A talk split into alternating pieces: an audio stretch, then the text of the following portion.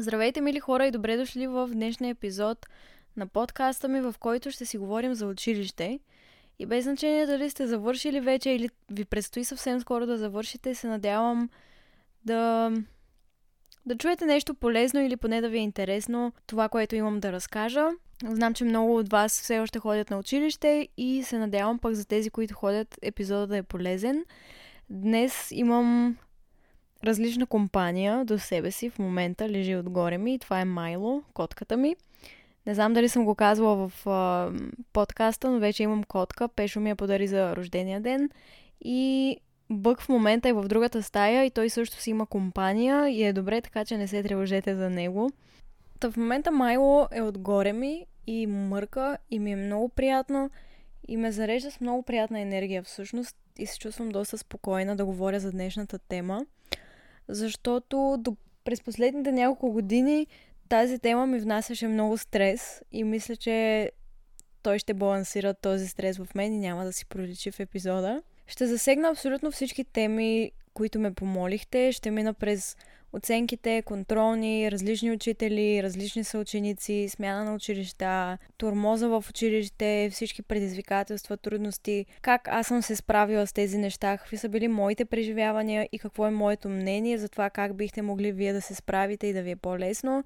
Прегледах всичките ви въпроси по темата, получих хиляди, хиляди отговори, когато ви помолих в Инстаграм да ми споделите какво ви интересува и за какво точно искате да говоря в епизода.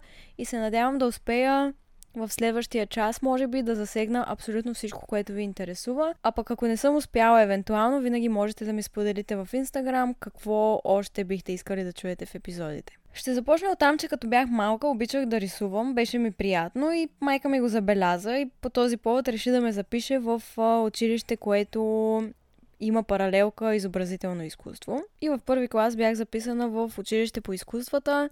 Моята паралелка беше изобразително изкуство, както казах. Нямах абсолютно никакъв проблем с това, даже бях много развълнувана и първите 4 години в училище бяха всъщност много приятни за мен. Много обичах да ходя, харесвах съучениците си, нямах някакъв проблем с тях. Разбира се, имах типичните детски проблеми, които всяко дете среща, но пък за мое огромно щастие, класният ми ръководител, който за жалост вече не е сред нас и почина точно когато завършихме четвърти клас, всъщност точно преди да завършим четвърти клас.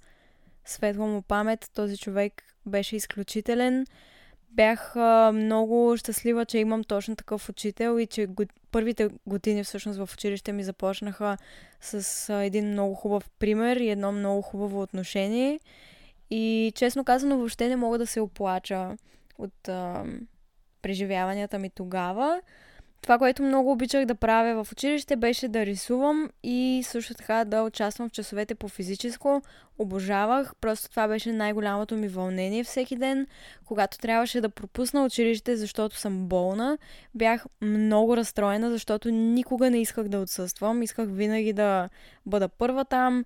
Бях изпълнителна с домашните ми. Старах се да уча, въпреки че още в първи клас срещнах някакви трудности да уча и да запомня материал. Не знам защо, но ми беше много трудно по някои предмети да запомня нещата, които пише. Много, много от тях не ми бяха интересни. И мисля, че аз и още няколко деца от класа бяхме единствените, които нямат само шестици, което не знам честно казано какво означаваше, но Вкъщи никога не ми се караха за оценки или нещо подобно. За оценките ще говоря по-напред в епизода, но съм имала и някоя друга петица в първи клас, което не знам вече дали е нормално, но за тогава просто всички имаха шестици и беше малко странно, което сега, поглеждайки назад, е още първата наченка, че има вероятност ученето да бъде трудно за мен в следващите години, както и беше. Не бих могла да кажа нещо негативно за тези години от живота ми, първите четири в училище. Единственото негативно и много травмиращо нещо беше в края на четвърти клас, когато предстоеше да отидем на екскурзия заедно с целия клас. Нашия класен ръководител беше много вълнуващо с най-добрия ми приятел Рости. Нямахме търпение за, за този момент и няколко дни преди да заминем научихме новината, че класният ни е починал и това беше просто най-тъжното и травмиращо нещо почти, което някога ми се беше случвало. Може би едно от най- защото и преди това бях загубила членове от семейството ми, които обичам. Не бих казала въобще, че бях свикнала с това, но наистина беше едно от най-травмиращите моменти тогава. Бяхме много тъжни абсолютно всички, защото той имаше едно невероятно отношение към всеки един от нас и ни поощряваше постоянно да бъдем по-добри и един към друг и просто той ми даде изключително начало в живота и беше изключителен пример за мен и до ден днешен този човек е. Когато станах пети клас, предстоеше да се срещнем с нови учители, защото до четвърти клас си с един и същи учител. Срещнах много нови хора, срещнах нови мои най-добри приятелки тогава и беше много интересно и вълнуващо, но още от първи клас, разбира се, имаше хора, които ам, не ми допадат или пък хора, които не харесват мен толкова много това са нормални неща и много от вас забелязах, че са ми написали не харесвам половината си клас, всички са толкова дразнещи, всички са еди какви си и така нататък. И мисля, че това е нещо много нормално, защото всички сме толкова различни и сме поставени в един клас от различни хора и просто е доста, дори според мен, трудно да попаднеш в клас, в който абсолютно всеки един човек ти допада и всички ти харесват но пък съм много щастлива, че съм попадала във всеки един от класовете, в които съм била, на хора, които не харесвам, защото са ме научили на много и различни неща. И дори конфликти, които съм имала в училище, са ми помогнали да стана по-добър човек и примерно да видя какъв човек не искам да бъда. И разбирам, че понякога е много натоварващо, когато си в училище, когато си в час, когато всеки ден трябва да виждаш някакви хора, да не ги харесваш. Това не е приятно, но през годините, когато започнах да срещам хора, които не са ми приятни, вместо да се настройвам негативно към тях, просто се фокусирах върху хората, които всъщност са ми приятни. Защото, разбира се, имаше такива. Дори имах най-добри приятелки в класовете, в които съм била. И беше много по-лесно да обичам хората, които са ми приятни, отколкото да мразя тези, които не харесвам. Защото винаги е имало хора, които никак не са ми приятни, но когато съм се фокусирала върху това да прекарвам времето си с тези, които всъщност с които ми е приятно да общувам, не съм имала време да мисля за тези, които ме дразнят. Толкова много. Нали? Имало е и моменти, в които не мога толкова да ги игнорирам, защото се е случвало пък някои конфликти да са насочени лично към мен. лично към мен. Или или пък група от хора да имаме някакъв общ конфликт. Тези неща са нормални и са се случвали, но пък в тези моменти, когато съм срещала, примерно, някакви подигравки от съученици или хора от различни класове, в тези моменти съм страдала много и съм приемала нещата много навътре, но съм осъзнавала, в един момент в годините напред, че хората, които те тормозят в училище и ти се подиграват, са всъщност хората, които са най-нещастни неуверени в себе си и имат най-много проблеми от дома. И това не ги извинява по никакъв начин и не извинява поведението им и това, че са злобни, но ти дава възможност да ги погледнеш по един друг начин, дори да ги съжалиш на моменти. Доста често през годините съм ви споделяла как съм се справила с тормоза в училище и какво съм научила от това. Дори в а, първата ми книга Щастливей съм говорила по тези теми. И преди да се потопя малко повече в това, искам да кажа, че особено имам моменти от 5 до 7 клас, в които си спомням, че имахме съученици, които аз не харесвах без особено основателна причина, без да са ми направили нещо, просто бяха по-различни и има моменти, в които се шегувам с тях и не съм осъзнавала, че тези шеги всъщност може би са ги наранявали и не са били най- м- смислените шеги някога. И аз също в очите на някой съученик може да съм била човек, който го турмози. И особено когато с Рости се събирахме, Рости беше най-добрият ми приятел в училище. Особено с него, когато се събирахме, нашия хумор беше много странен и се смяхме на много странни, не много адекватни неща, бих казала. С него постоянно се шегувахме с различни хора и съм абсолютно сигурна сега, спомняйки си, гледайки назад, че много пъти шегите ни не са били уместни, не са били правилни и дори може би са наранявали хора, с които сме се шегували. Мисля, че всеки човек преминава през периоди в училище, когато или го тормозят, или тормози. Нали, тормоз е много силна дума, бих казала, но всякакъв вид подигравки, всякакъв вид негативно отношение може да се нарече турмоз, поне според мен и по моите разбирания. И въобще не мисля, че това е правилно, но мисля, че много хора в училище научават много точно от тези неприятни моменти и се изграждат като, хора за напред. И в този ред на мисли искам да кажа, че абсолютно мисля, че съм била от двете страни на ситуацията. За двете неща съм научила много. И тук искам да се обърна по-скоро към тези, първо, които не се чувстват тормозени в училище. Това, което вие можете да направите първо, е, ако някой не ви харесва, просто пак казвам да се фокусирате върху някой, който ви е приятен. Друго нещо, което можете да направите, вместо да тормозите човек срещу вас, защото ви дразни или защото вие не сте в настроение, можете да се замислите защо ви дразни.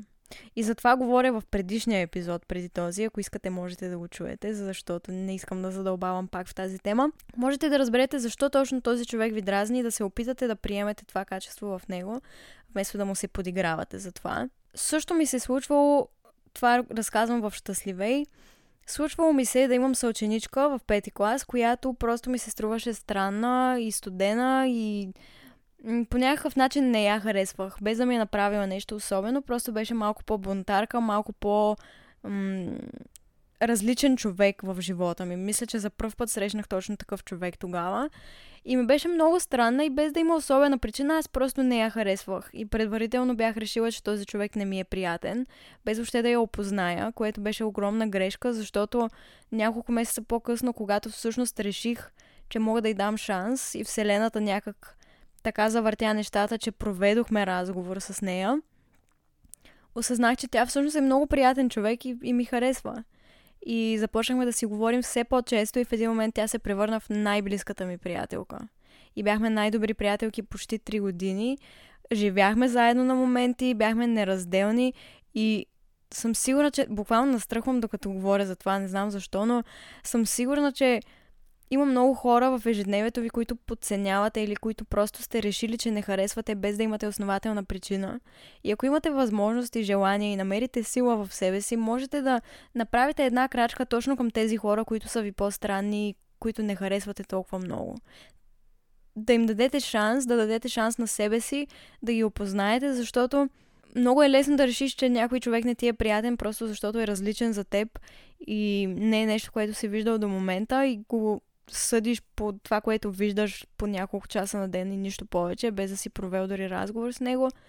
И наистина мисля, че ако дадете шанс точно на тези хора в обкръжението ви, в училище, дори на работа, пак казвам, има някои хора, които може би вече са завършили, ще срещнете и ще бъдете изненадани от това всъщност колко повече хора ви харесват и, и колко много контакти създавате по този начин. И ако аз бях продължила да съдя този човек, и да си мисля, че той не става за нищо или че просто въобще не е мой човек, никога нямаше да имам възможността да изпитам всички преживявания, които след време имахме заедно, които бяха незабравими. Съм супер благодарна, че имах възможност да имам такава приятелка в живота си, въпреки че нещата между нас приключиха доста горчиво. Вече сме добре, нали, но не сме близки. Тогава нещата приключиха много негативно между нас, но за нищо на света не бих заменила всичко, което преживях с нея. И нямаше как да го изживея, ако не бях дала шанс.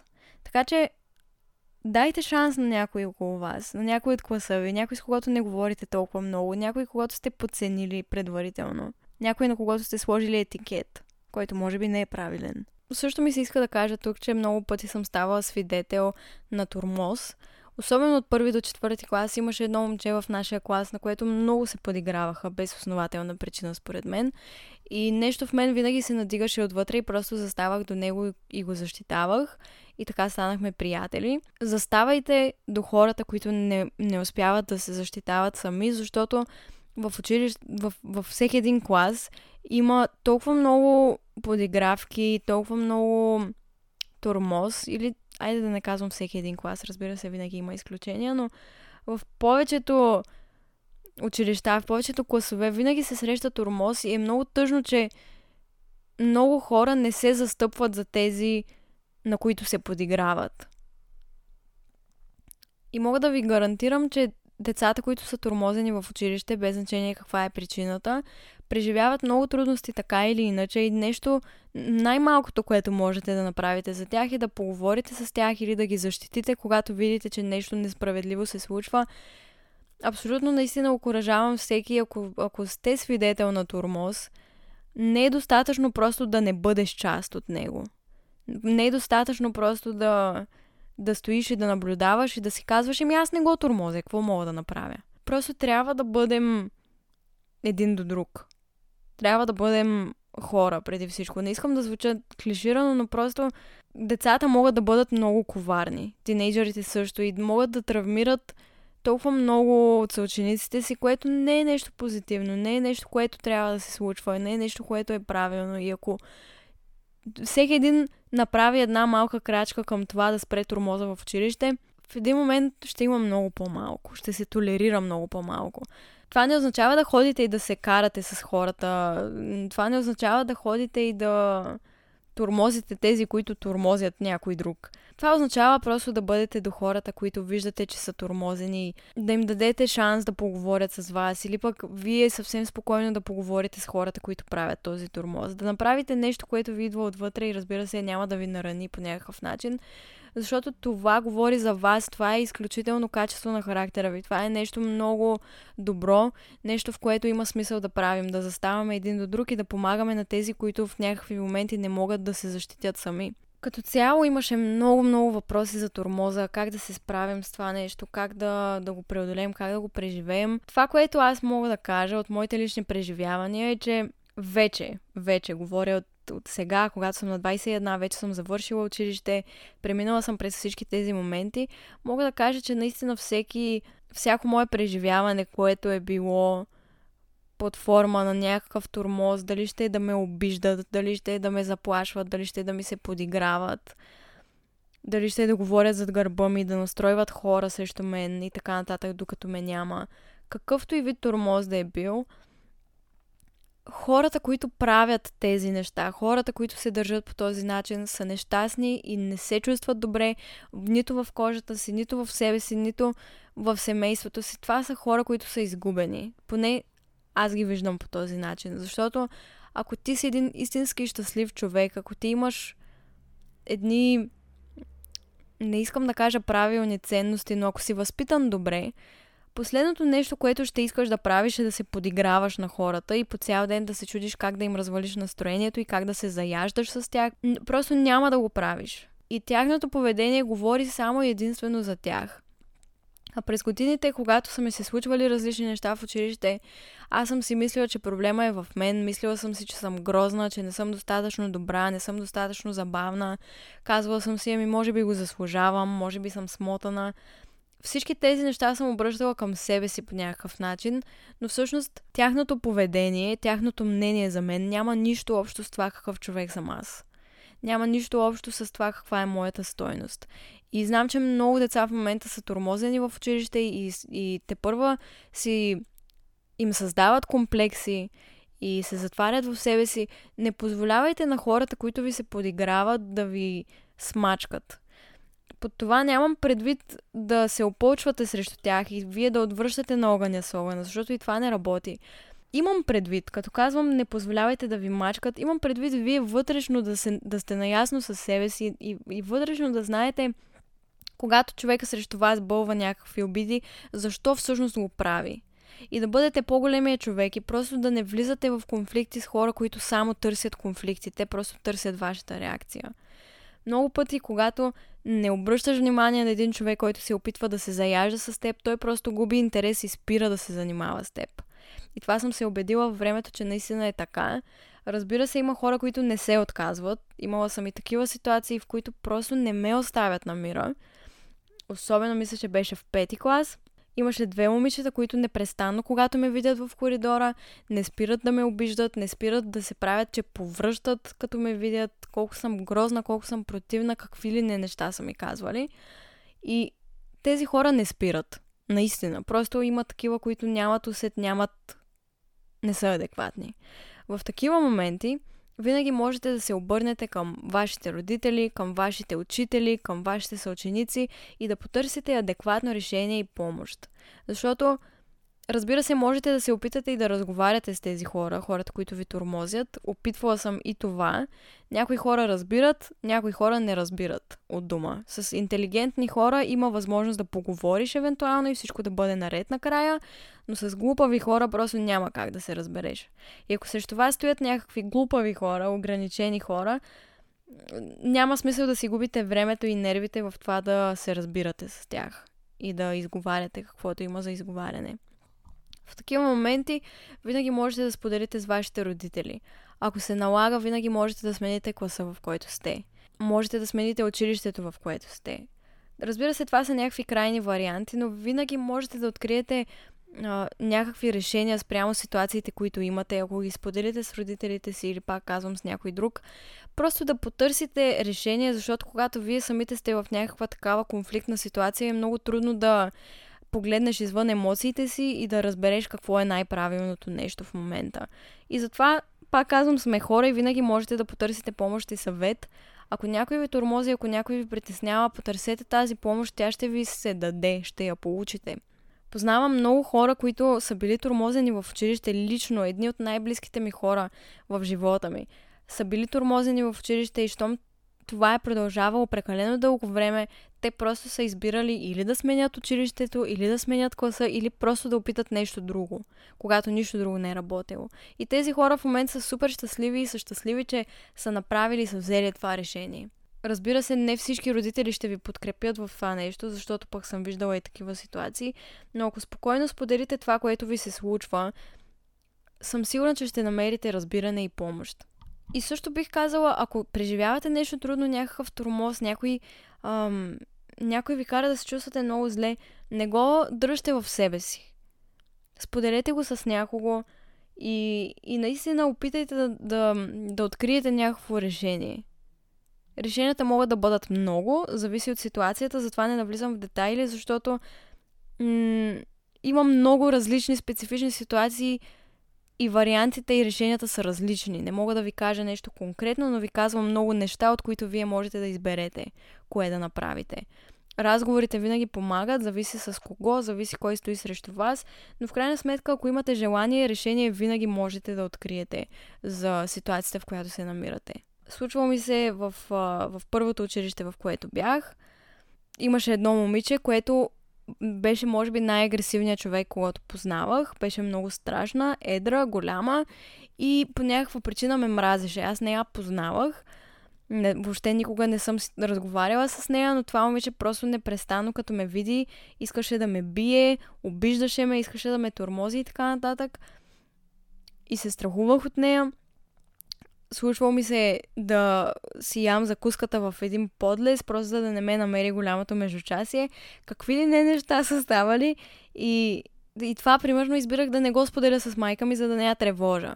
И се справих с това, всъщност, когато спрях да й обръщам внимание и да й давам реакции на това момиче, защото първоначално показвах, че се страхувам, опитвах се да се разбера с нея, пък нея това още повече стимулираше да е по-гадна и по-гадна. Това не сработи с нея, но пък когато спрях да й обръщам внимание, всичко спря за щастие. Но ако беше продължило по-дълго време, щях да кажа на майка ми, щях да я помоля да ми помогне по някакъв начин. Така че преценете спрямо вашата ситуация, кое е най-добре да изберете от всички неща, които изборих, или разбира се, ако се сещате нещо друго. Но решение има, не губете надежда, това искам да ви кажа. В началото на епизода споменах, че ми е било много трудно да си уча уроците. Тук искам да спомена, че имах съученици, които учат уроците си с родителите си, които си пишат домашните с родителите си. Това при мен не се е случвало. Винаги съм била самостоятелна и не съм всъщност търсила помощ от а, родителите ми, докато уча и така нататък. Просто не е било нещо като навик в нашето семейство. Винаги сама съм си решавала задачите и съм си оправила уроците и така нататък. Случвало ми се дядо да ми помага с задачите по математика, което беше много мило, но това е единственото, което се доближава до учене с член от семейството ми. Честно казано, много малко неща в училище някога са ми били интересни не мога точно да установя каква е причината нещата, които ми бяха много интересни, винаги ми бяха приоритет и винаги се старах да изкарвам възможно най-добрите оценки. Имах много хубаво отношение към въпросните предмети, но от друга страна имало предмети, които по никакъв начин не са ми интересни не, не мога да запомня и колкото и да уча и да уча, просто изкарвам по-слаби оценки. И съм много благодарен, че родителите ми никога не са ми се карали когато не съм се справила с нещо, никога не са ме заплашвали, че ще ми вземат телефона или че ще ме накажат и така нататък. Никога не са ме наказвали. Благодарна съм за това, но се е случвало наистина да има много слаби оценки и когато е имало такива моменти, просто сме разговаряли какъв е проблема. Ходила съм на уроци по математика много често, до последно ходех на уроци.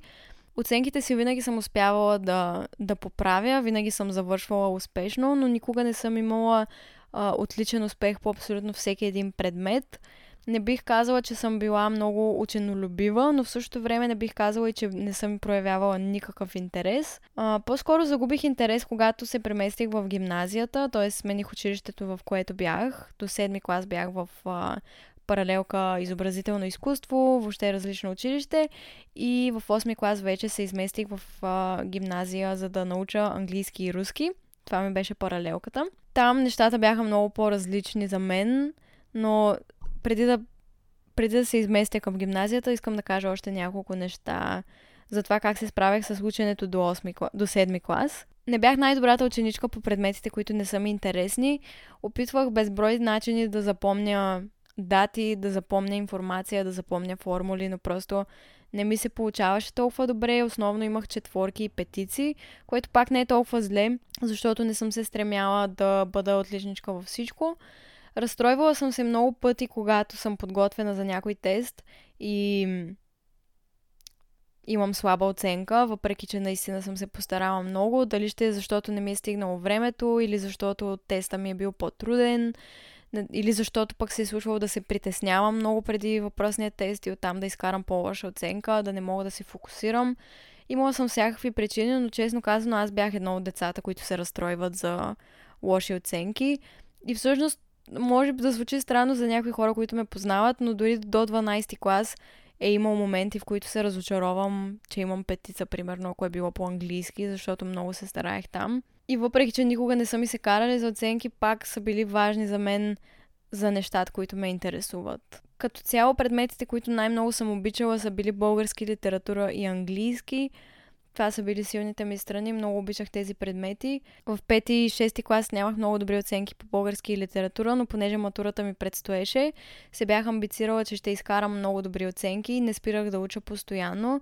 Постоянно решавах задачи, пишех есета, четях всички анализи на всички произведения и се бях устремила толкова много, че станах отличничка на класа по български литература и на матурата имах 6.00 без грешка, което беше супер вълнуващо, защото наистина много се бях постарала. Цяла година бях учила много.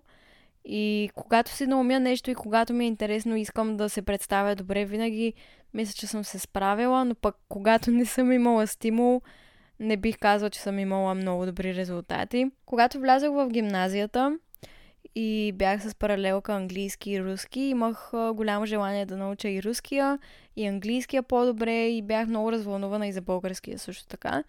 Но, честно казано, за съжаление в гимназията намразих предмета български и литература, заради много проблеми, които имах в а, часовете и така нататък. Просто не си пасвахме толкова, може би, с учителя, не знам какво се случи там точно, но беше едно негативно преживяване като цяло. Всичко спря да ми е интересно, не можех да се развълнувам за нищо свързано с този предмет. Разбира се, давах каквото мога от себе си, но въобще не беше същото и загубих страста си към този предмет и към българския и към литературата. Но пък за сметка на това класният ми ръководител беше по-английски и той беше страхотен. Благодарение на него всъщност научих английския толкова добре. Имам самочувствие, че говоря доста добре английски. Мога да го практикувам с приятели, които не говорят български, което и се случва. И съм много благодарна на този човек, защото той не затрупваше с домашни, затрупваше ни постоянно да учим някакви думи. Аз бях толкова амбицирана, че ги научавах наизуст. И в началото ми беше много трудно постоянно да ни дава толкова много неща, които да научим за следващия ден и постоянно правихме тестове, но въобще не съжалявам, защото благодарение на него, пак казвам, научих английския толкова добре. Имам цяло видео, което съм посветила в главния ми канал. Там разказвам за това как а, съм учила по-лесно по всички предмети. Даже две видеа имам, как да учим по-лесно. Ако искате ги гледайте. Сега съвсем накратко мога да кажа, че това, което най-много ми е помагало да науча английския конкретно е било да гледам видеа и филми и всичко на английски, както и да чета книги и да си превеждам думите, които не знам. По другите предмети ми е помагало да си разпределям времето правилно и да не се претоварвам и твърде много време да уча едно и също нещо, а просто да сменям предметите, за да мога да поддържам ума си по-бодър. Ако искате наистина да научите всичко, за да не навлизам в подробности, можете да гледате тези две видеа. Като цяло успеха ми беше сравнително по-нисък в, в гимназията. Не бих казала, че се разбирах много с абсолютно всички учители, защото а, всъщност аз не знам защо. Не съм имала против никого, просто имаше някои учители, които бяха по-комплексирани, сякаш избиваха си комплексите върху учениците. Имаше други, които бяха толкова строги и страшни, че предизвикваха толкова много стрес преди да влезеш в часа им. Имаше и такива, които са много мили, сладки, готини, разбиращи. Тях също много си ги обичах. Но просто цялостната гама от учители по някакъв начин ме накара да намразя ходенето на училище. И знам, че това звучи малко драматично, но в комбинация с а, други неща, които преживявах в училище, просто ми беше много трудно да ми е приятно да ходя. Не ходех с огромно желание. И тук пак искам да кажа, че всички хора, за които говоря някога и споделям, че съм имала негативни преживявания с тях, по никакъв начин не искам да кажа, че те са лоши хора или че по някакъв начин ги мразя или нещо такова, или тая някакви негативни чувства към тях. Абсолютно не е така вярвам, че хората се променят. Така че това, че аз съм имала негативно преживяване с един човек, един учител, съученик и така нататък, въобще не означава, че този човек не е добър. Означава просто, че в този момент не сме имали добро, добър експириенс, добро, добро преживяване заедно. Тук исках да спомена също, че когато влязох в гимназията, не познавах почти никой от класа ми. Единственият човек, който познавах лично, беше Елив, която беше в а, предишния ми клас. Когато отидох на първия учебен ден, наистина познавах много малко хора. Но честно казано, изобщо не бях притеснена по някаква причина, което е много странно и нетипично за мен. Чувствах се комфортно, чувствах се добре. Всичките ми приятели, с които съм била най-добра приятелка в стария ми клас, бяха в различни класове, в различни училища. Всички се разпръснахме на някъде и просто беше много ново преживяване за мен, но всъщност беше интересно. На много неща ме научи цялото нещо. Та когато влязох в новия клас, не знаех всъщност колко момичета и колко момчета сме, защото не бях погледнала списъците изобщо. И на самия първи учебен ден разбрах, че сме 23 момичета и 3 момчета.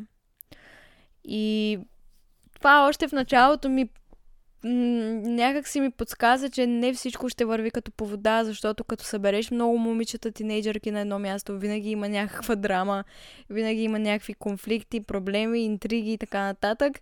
Но това си го има навсякъде, така че изобщо не съжалявам, че класа ми е бил такъв. А, аз разбира се успях да се влюбя в а, едно от трите момчета в класа ми. Влюбих се много и станахме гаджета в някакъв момент. А, някакви доста месеци по-късно, преди да започнем девети клас, вече се разделихме и ми беше супер трудно да го виждам в училище, защото все още бях влюбена в него, не исках да се разделяме. Беше много неприятно и прочетох, че много момичета в момента са в клас с момчета, с които са били гаджета и въобще не знаят как да се справят с това нещо. Разбирам, че е много трудно, защото особено ако имаш чувства все още към този човек, аз със сигурност имах много чувства и бях много влюбена и много разбита. Беше ми много трудно да виждам как общува с други момичета, как други момичета може би го харесват, как има отношения с други момичета. Нали, това са някакви много нормални неща, но мен много ме нараняваха, защото исках да бъда с него, но не се получаваше. Той не искаше. А, искаше други неща от живота. И това, което ми помогна да се справя всъщност в тези много депресивни моменти, беше първо да се качвам до последния етаж на гимназията, където няма абсолютно никой. Просто седях на стълбите и ревах и се храних там. абсолютно всеки ден. Помагаше ми постоянно да си слагам слушалки в ушите и да слушам музика. Тогава не бях запозната с това, че има различни подкасти, които мога да слушам, за жалост. Но слушах музика, гледах някакви видеа на телефона си и се опитвах по някакъв начин да се изолирам, просто за да се защитя и да не се разстройвам от неща, които виждам и чувам, което ми помагаше много. Четях много книги, разхождах се в междучасията, опитвах се да, да общувам с хората, които са ми приятни, хората, които се държат добре с мен. М- също по никакъв начин не показвах, че всъщност страдам за каквото и да е. Много го криех, правех се на много щастлива, на много позитивна, но всъщност вътрешно... Колко пъти казах всъщност? В последните две секунди, сигурно 10. Извинете. Бях много разбита, но не исках да покажа, че се чувствам така, защото се страхувах и избирах да се правя на щастлива, което на моменти ми помагаше и успявах да се заблудя дори себе си за момент, че се чувствам добре. И не казвам, че това е най-добрата тап, тактика, но понякога работи. И вие може да прецените сами за себе си кое е най-добре за вас. Но на мен ми помагаше, защото не исках допълнително да показвам, че всичко, което се случва, ме афектира много. Страхувах се, че това ще стимулира хората да се държат още по-гадно с мен или не знам. Не знам какво съм си мислила тогава, но също нещо друго, което много ми помагаше, беше да чета цитати. Примерно, разстроена съм за нещо и пиша в Google, съвсем сериозна съм, пиша в Google цитати за разочарование. И чета различни цитати и текстове за това как да преодолееш разочарованието, примерно. Това супер много ми помагаше. Постоянно търсих някакви такива неща в Google, които да чета и да ми помагат. Uh, започнах да чета още повече книги, които са за самопомощ. И сега, като го говоря това, в този момента гледам Прочети когато. Третата ми книга стои срещу мен. Тя е точно за такива моменти. Мисля, че точно тези моменти в девети клас по някакъв начин са ми повлияли години по-късно да напиша книга, която е точно прочети когато ти е зле, прочети когато си разочарован, прочети когато сърцето ти е разбито. Създадох я, може би, защото съм имала нужда от такава книга, когато съм била по-малка по-млада, по-малка. Не, че сега съм голяма, но разбирате. Тогава имах нужда точно от книга като прочети когато. И понеже нямаше такава книга, търсех в интернет варианти да се чувствам по-добре. И съвети как да се справя с това, което преживявам. В същото време надувах главата на майка ми. Абсолютно всеки ден без изключение ревах поблизо 5 часа минимум. Не се шегувам и не преувеличавам, който иска да ми вярва. Наистина се чувствах ужасно. Месеци наред загубих и много приятели, защото пък така се случи, че компанията, в която бях, започна да, да се събира точно с момчето, което ме заряза. И на мен беше трудно да ходя при тях и да излизам, въпреки че са ме канили, защото трябваше да го виждам. И трябваше да виждам какво се случва и просто не исках и не можех да, да го преживея. Затова спрях и да излизам с хората, които са ми приятели. И беше едно такова много особено време, но пък точно в този период се изградих най-много. И съм говорила много пъти за депресията ми тогава и за всички мисли, които имах. И съм супер благодарна за този период, защото благодарение на него имах възможност да страдам толкова много, че да си пожелая един ден да бъда толкова щастлива и толкова успешна и всичко това, което чувствам в момента да мога да го предам на хора на някакви хора, някак си. Наистина усещах, че това, което ми се случва, ще мога да го предам на някого, някак си. Просто го усещах много силно и знаех, че има някаква причина да ми се случва, просто не можех да разбера каква е. Не разбирах. И като измина година от разделата ни, все още я преживявах. В един момент започнах да снимам видеа, обърнах се към това нещо като терапия. Започнах да снимам постоянно и, и някакси тотално започнах да вървя в една посока, след като започнах да се чувствам малко по-добре. Започнах да вървя в една креативна посока, почнах да ходя на танци, почнах да, да създавам различни неща, да, да снимам видеа, пак казвам. Затова говоря, между другото, в най-първия епизод на подкаста за разбитото ми сърце. Можете да чуете и него, ако ви е по-любопитно. Но точно благодарение на тези отвратителни моменти успях да създам всичко, което имам и, и, и твърдо заставам за думите си, че благодарение на тази раздела, която преживях точно с този човек и всичко, което той ми причини така казано и всичко, което изживях, благодарение на най-ужасния момент в живота ми, в момента стоя пред вас и ви говоря и имам въобще на кого да говоря, имам последователи, имам платформи, имам, имам книги, имам всичко, което имам до момента. И наистина твърдо заставам за думите си, защото този период ме стимулира най-много да, да порасна и да стана по-добра версия на себе си. Това е най-клишираното нещо, но е абсолютно така и в този период толкова много се обогатих, толкова много неща научих за себе си, толкова много се промених, толкова много неща осъзнах и мои грешки и беше най-полезният трансформиращ период и най-болезнения. Но пък абсолютно си заслужаваше и казвам всичко това, защото съм сигурна, че в момента има един някой си някъде там, който слуша този подкаст. В момента пак настръхвам, което просто ми е потвърждение, че наистина има някой такъв човек, който слуша и в момента преживява най-скапания период от живота си до момента. Ще го, пак ще обърна да говоря на ти за малко. Знам, в момента слушаш и ти е много гадно и преживяваш нещо трудно и си мислиш, че то няма край и няма да спре и въобще не виждаш как нещата могат да се оправят. И аз с най-голямо щастие искам да ти обещая, че всичко ще се нареди, че тези периоди не продължават за винаги и ако ги използваш за да се подобриш, в края винаги ще печелиш, винаги ще си щастлив и винаги ще има смисъл всичко, което си преживял. Това, което ти се случва в момента, абсолютно си заслужава и знам, че не изглежда така в момента. Сигурна съм, защото аз въобще не предполагах и не съм си мислила за момент, че някой ден ще се радвам, че тези неща съм ги чувствала и съм ги преживявала. Но когато мине време, защото ще мине време. Искаш или не, времето ще мине. В един момент и на теб ще ти мине и ще видиш нещата под един различен ъгъл. Ще преживееш това, което в момента ти тежи и ще си много щастлива, щастлив, благодарен, благодарна, че това ти се е случило. Не дей да губиш надежда, не дей да губиш вяра, не дей да да вярваш в това, че живота е гаден. Защото живота не е гаден. Гаден е само понякога. Живота не е гаден. Живота е хубав, но има и гадни моменти, има моменти, в които въобще даже не ти се живее и разбирам това, но аз съм тук за да ти кажа, че ще се справиш с това, което ти се случва. И се справяш супер. Дори да ревеш всеки ден, пак ти казвам, справяш се супер.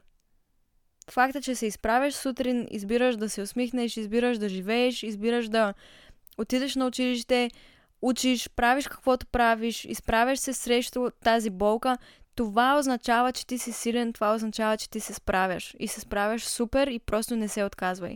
И в един момент нещата ще станат по-лесни и ти обещавам, че един ден други неща ще те вълнуват. И тези неща, които в момента са ти гадни, няма да имат значение. Те просто ще бъдат един спомен, който който просто ти носи а, горчевина и сладост и различни емоции. Просто ще чувстваш благодарност, защото ще видиш след, след време по какъв позитивен начин цялото това нещо ти се е отразило. И разбира се, от теб зависи да ти се отрази позитивно, защото пък ако, примерно, аз в тази дупка, в която бях, тази депресия, бях прибегнала към наркотици, към някакви а, субстанции, към някакви негативни навици, вредни, нямаше да, да се подобрят нещата, не бих казала. От мен зависеше как ще се справя с тази болка и избирах, въпреки че ме боли, да чета, да, да се разхождам, да плача, да споделям, да, да търся някакви варианти, които не премахваха болката ми. Не я премахваха, изобщо не бих казала, но правеха живота ми по-добър и знаех, че има смисъл да ги правя. Така че, нали, от теб зависи, разбира се, какво ще избереш, дали ще а, си кажеш, еми край, на мен ми се случи това гадно нещо, аз ще си пропилея живота. Или, да, на мен ми се случва нещо гадно, на мен ми се случва нещо трудно, не ми е лесно в момента, но ще видя какво мога да направя, за да мине по-леко този период и за да видя какво мога да науча от него и да стана по-добър човек. Разбираш ли какво искам да кажа? Въпрос на избора и знам, че е много трудно понякога да избереш второто, но съм сигурна, че ще се справиш, така че прегръщам те, обичам те и горе главата всичко ще бъде наред. спирам да говоря на ти. Поговорих си с точно човек, който има нужда да чуе това. Нещо друго исках да кажа, какво беше свързано с учителите. Много хора ме питаха как се справяш с учители, които те тормозят. И знам, че това звучи също малко прекалено, но за съжаление има учители, които тормозят учениците си, има учители, които си избиват комплексите, има учители, които си набелязват ученици, които да нарочно така нарочват, както се казва, които да изпитват, на които да пишат двойки.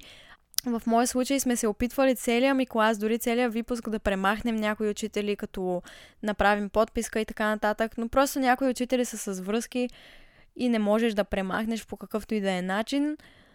В такива моменти не знам какво бих могла да кажа, защото това, което аз направих, беше просто да приема, че трябва да премина през това нещо и когато премина няма да погледна назад. Беше ми много трудно на моменти, много пъти съм се прибирала разстроена, разплакана, наранена от отношение, от обида, от а, стрес просто. И съжалявам много, ако вие преживявате нещо подобно, защото съм сигурна, че има хора, които все още преживяват подобни неща с учители. Надявам се, че това се променя във времето и ако се обърнете, може би, към правилните хора, дали ще към директора, дали ще към общината, не знам, към а, повече хора, повече ученици, повече родители, ако се обедините и виждате, че има учител, който наистина се държи много зле с учениците си, наистина е некоректен, можете според мен заедно да направите някаква промяна, да го смените или да дойде някой друг на негово място, да не знам.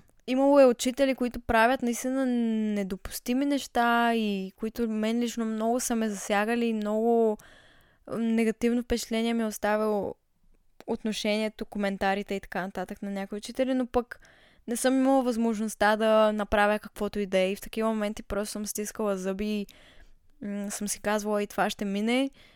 И много съм си слагала всичко навътре и съм го приемала много лично, но в крайна сметка съм завършила и сега съм толкова благодарна, че, съм, че всичко това е минало, защото, защото е имало един такива моменти, в които всичко ми идва догоре, до гуша.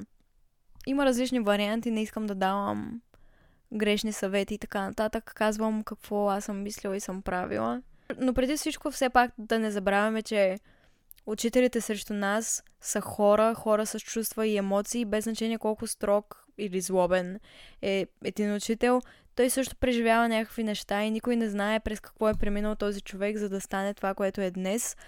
Всъщност най- в кавички казвам гадния ми учител някога, с който съм имала най-много проблеми и конфликти, е човека, който ме вдъхнови да, да създам един персонаж в причината. Този човек ме вдъхнови много и ми даде възможност да го погледна от друга гледна точка, просто защото омразата ми към него се беше превърнала в нещо токсично за мен самата. И си бях казала, не мога да продължавам така, искам да обърна това нещо в себе си, искам да спра да го мрази този човек. Какъвто е такъв е. Просто искам да го приема и да му простя и да, да, да приема, че е това, което е и поведението му е такова, каквото е и то няма нищо общо с мен. И ако сте чели причината, може би знаете точно за какво говоря, но мисля, че ако в момента преживявате много негативна ситуация с ваш учител конкретно. Описала съм точно такава ситуация в причината за точно тези, които в момента преживяват това нещо и преживяват това, което аз съм преживяла.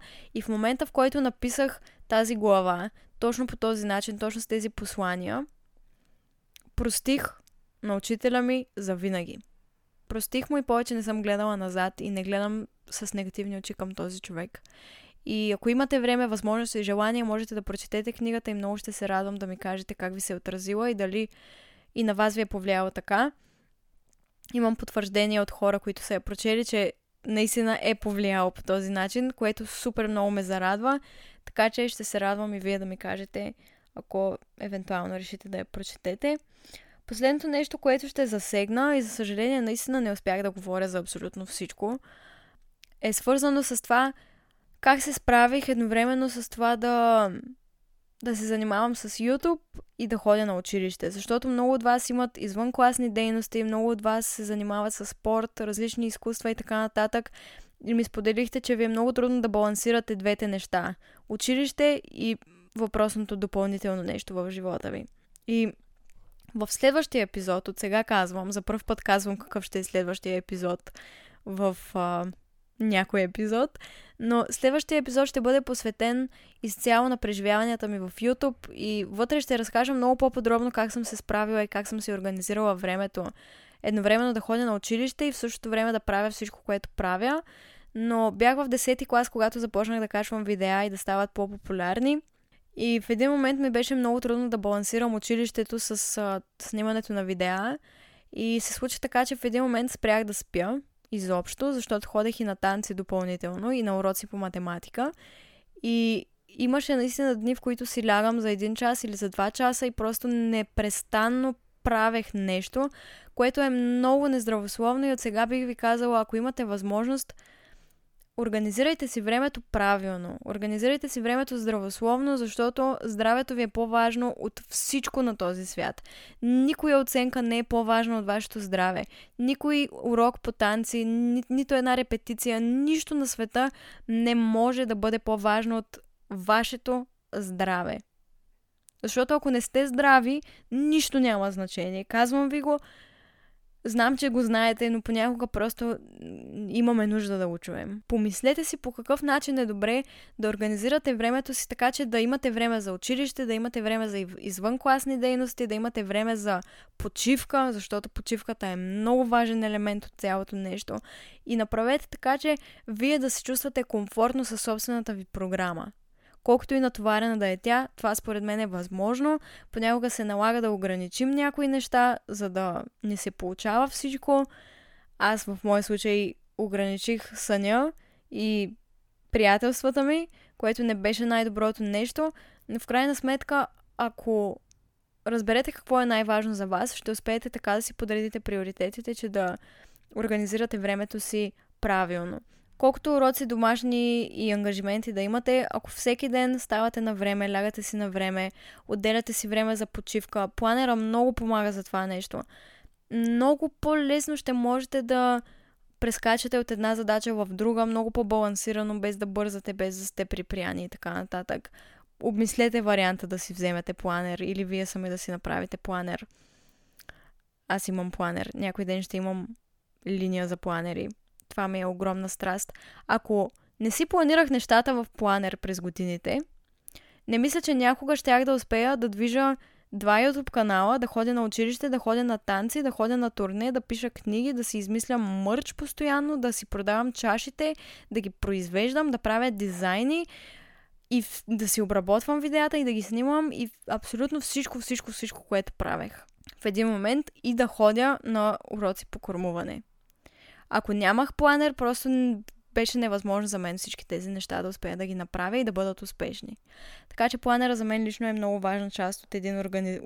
организиран и успешен живот, особено в училище. Обмислете този вариант също. Тук пак ви препращам към видео, което не знам дали е дразнещо всъщност, но пък просто ви е интересно, има такова видео в канала ми. Трикове за организация. Вътре съм споделила триковете ми за това как се организирам най-лесно. Така че ако имате много извънкласни дейности или просто много ангажименти и не ви стига времето просто за всички задачи, всички уроци, домашни проекти, изпити и така нататък, погледнете това видео и вижте как можете да си организирате времето така, че да е добре за вас. Ако имате желание, съм сигурна, че можете да откриете вариант, който е добър и който ви устройва и ви харесва. А, и пак казвам, нищо не е на всяка цена, няма нищо по-важно от здравето ви, така че дори понякога да не успеете с нещо, дайте си почивка, защото тя е по-важна и ще ви презареди, вместо да се тормозите и да не си лягате и да не спите само и само всичките ви задачи да са изпълнени. Последното нещо, което ще засегна е свързано с а, баловете, завършването на гимназия, завършването на училище и това как да продължим напред. Наскоро имам много срещи с а, приятелки, които... Майло. които те първа ще завършат и не знаят какво точно да учат, не знаят какво да правят, изпитват едно такова напрежение покрай тази тема. И напълно разбирам, че това може да е много стресиращо, защото в нашето общество сякаш има очакване изискване, когато завършиш да знаеш какво искаш да правиш с живота си и веднага да започнеш да го правиш. Тук искам да кажа, че моето мнение е, че това да си починеш една година и под починеш нямам предвид да бездействаш една година, но по-скоро да работиш, да се срещнеш с различни хора, да видиш какво те вълнува истински и какво искаш да учиш, е нещо позитивно и не мисля, че е нещо лошо, когато не знаеш какво искаш да учиш и с какво искаш да се занимаваш. Казвам това, защото много хора, които познавам, и не са знаели какво искат да учат, са записвали нещо просто е така в университет, за да правят нещо, просто колкото да има нещо. Не са имали никакъв интерес, в крайна сметка абсолютно всички си прекъснаха образованието в един момент, някои дори на третата година, просто защото са започнали нещо, което не искат и са избързали с това много важно решение. И мисля, че образованието е нещо чудесно и нещо много полезно и е много важно, когато искаш да кандидатстваш в университет и да избереш някаква специалност, тази специалност да ти е интересна и да имаш истинско желание и интерес към нея. Защото ако нямаш и го правиш на сила, нещата, поне това, което аз съм наблюдавала, че не се получават. И е много по-важно да вземеш решение и наистина да си сигурен в това, което искаш да направиш, отколкото да избързаш, да претупаш решението, да направиш избор, който в крайна сметка не ти харесва и не те удовлетворява. И разбира се, изобщо не казвам, че ако кандидатстваш в университет и примерно учиш две години и не ти харесва и решиш, че искаш да правиш нещо друго и да учиш нещо друго, мисля, че това е чудесно и няма нищо лошо в това да си промениш мнението и да избереш друга специалност и нещо ново. Абсолютно подкрепям това нещо и всеки има право, ако иска да го прави. Всички грешим понякога, всички взимаме избори, които пък в някакъв момент виждаме, че не са точно за нас. Това е нещо нормално, не се страхувайте от това да промените нещо, което не ви харесва, но това, което по-скоро казвам, за да ви успокои по някакъв начин е, че за всичко има време и колкото и да подкрепям образованието, мисля, че е важно, когато кандидатстваш за нещо, да знаеш защо кандидатстваш и защо го искаш има много хора, които след като са завършили, пък а, са решили да помислят наистина какво искат и едва тогава година по-късно да кандидатстват и да се влюбят в, и да се влюбят в а, специалността, която са избрали, просто защото са си дали нужното време да решат. Всеки може сам да прецени за себе си, но когато става въпрос за това какво да изберем, бих казала, че е много важно да се обърнете към себе си и това, което ви е интересно и знам, че има много, много родители, които а, пришпорват децата си, ги натискат и прилагат някакъв контрол върху избора им на това какво ще учат, какво е добре за тях. Не искам да кажа нищо лошо за тези родители, но това, което бих казала аз, това, което моите родители винаги са ме съветвали е да следваш сърцето си и да правиш това, което на теб ти е интересно и ти харесва. И разбирам, че има в някои професии, които в кавички, какво беше? Къща не хранят, дом не хранят, какво беше? Семейство не хранят, не помня какъв беше точно израза, но разбирам, че някои професии не са толкова високо платени и така нататък, но абсолютно вярвам в това, че когато обичаш да правиш нещо и си добър в това, което правиш, можеш да откриеш начин по който да изкарваш пари от това нещо и да имаш възможност да изкарваш достатъчно. Вярвам, че това е възможно. Не казвам, че винаги се случва, но просто вярвам, че е възможно и че когато искаме да да правим нещо, то трябва да е защото го обичаме и защото ни харесва и защото искаме да го правим. Тогава нещата се получават, тогава нещата се случват, тогава сме щастливи и удовлетворени. И познавам много хора, които правят неща, които не им харесват, неща, с които не се чувстват добре, неща, които не ги удовлетворяват и са ги записали да ги учат само защото ам, се води, че носят много пари. Когато завършиш и си намериш тази и тази работа, ще изкарваш страшно много пари. И за мен да тръгнеш да правиш нещо просто защото ще ти донесе много пари е абсолютно път към един провал. Съжалявам, може много хора да не са съгласни с това нещо, но ако единствената ти идея и желание и мотив да правиш нещо е защото ще ти носи пари, не мисля, че това ще те удовлетворява истински. Разбира се, имаме нужда от пари за да живеем. Не ме разбирайте погрешно. Това е нещо много а, основно в живота и обществото, в което живеем, но парите не трябва да бъдат най-важното нещо за теб. Не трябва и да, да, да ги игнорираш, защото това пак казвам много е важно. Важно е да взимаш добри финансови решения, но мисълта ми е, че преди всичко каквото и да правиш, трябва да го обичаш. Това искам да кажа. Вярвам, че това, което правя в момента и това, което работя, ми носи успехи и имам възможността да се изхранвам благодарение на него, е защото го обичам и защото деня, в който съм започнала да го правя и, и въобще винаги, когато съм го правила, съм го правила, защото го обожавам. И дори една стотинка да не изкарвах от него, пак би го правила, защото го обичам. И любовта просто, която имам към него, ми отваря врати и възможности, които ми носят приходи. И факта, че го правя с огромно желание и ми харесва и просто това е моята страст, това е нещо, което обичам да снимам видеа, да пиша книги, да създавам продукти, да измислям дизайни, идеи. Това е, това е моята страст, това е нещо, което ми харесва. Обичам да говоря, ето затова имам този подкаст всичко, което започвам да правя, го правя, защото го обожавам, защото ми харесва. И в един момент то някак си отваря врати и възможности, от които мога да имам дори приходи, приходи през които се изхранвам. И мисля, че дори, дори да си художник, ако обожаваш това, което правиш, ако, ако влагаш цялата си енергия и любов в това нещо, ти можеш да успееш и можеш да достигнеш до правилните хора и да си успешен. Разбира се, тук вече навлязох, много се развълнувах. Ам, навлязох в една съвсем друга тема, но има изключения. За всичко си има изключения, разбирам, съгласна съм с хора, които биха мислили нали, обратно на това, което казвам, но за това, което започнах да говоря, какво да учите, ако се чудите и не знаете, помислете си за нещо, което обичате, нещо, което ви харесва, нещо, което си представяте, че бихте искали да работите след години. Ако има такова нещо, потърсете в тази посока. Информирайте се, поговорете с хора, които са учили в този университет, примерно, или пък в тази специалност, прочетете мнения, запознайте се по въпроса, направете някакво информирано, отговорно решение към това, което искате. Ако пък изобщо не знаете какво ви е интересно, опитайте ня... нещо ново, опитайте нещо различно, опознайте се малко по-добре, вгледайте се малко по-навътре в себе си, вижте какво, ам, какво кара душата ви да се чувства щастлива, да се чувства добре? Ако не знаете, дайте си нужното време.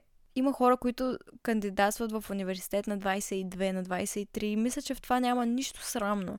И абсолютно подкрепям всеки да прави това, което намира за добро, това, което вярва, че ще го накара да се чувства добре и удовлетворен – и тук просто искам да ви кажа, вникнете в себе си, помислете си, разгледайте различни варианти, говорете с различни хора и въобще не се отчаивайте, че в момента не знаете какво искате да правите с живота си. Толкова сме млади, толкова живота е пред нас, има толкова много, което ни предстои и е нормално, когато те първа ти предстои да завършиш или те първа си завършил, да не знаеш точно в каква посока да поемеш, да не знаеш какво ти е интересно, какво ти харесва. И точно заради това имате възможност да опитате неща, да работите, да се срещате с хора, да общувате, да четете, да, да се информирате, за да видите какво е онова нещо, което ви кара да се чувствате себе си. И съм сигурна, че ще го намерите. Не, не, не се отчаивайте, защото срещнах толкова отчаяни хора, които въобще нямат представа какво да правят. Най-правилното нещо е да да чуете себе си, вашата интуиция и това, което ви казва, че е добре да направите. Има много мнения със сигурност около вас, които ви казват направи това, направи това, това е най-доброто, това не е правилно. И разбирам, че това може да бъде много натоварващо и да ви обърква и да ви изнервя цялото това напрежение, което е върху вас и всички тези очаквания. Но ако се абстрахирате от всичко това и просто си кажете, добре бе, добре бе, ето примерно Изи, добре бе Изи, какво искаш да правиш? Какво ти харесва? Дай да си помисля сега какво е това нещо. Сигурна съм, че нещо ще ви изникне. И като ви изникне оттам нататък можете да поручите и да вземете отговорно решение, което ви харесва.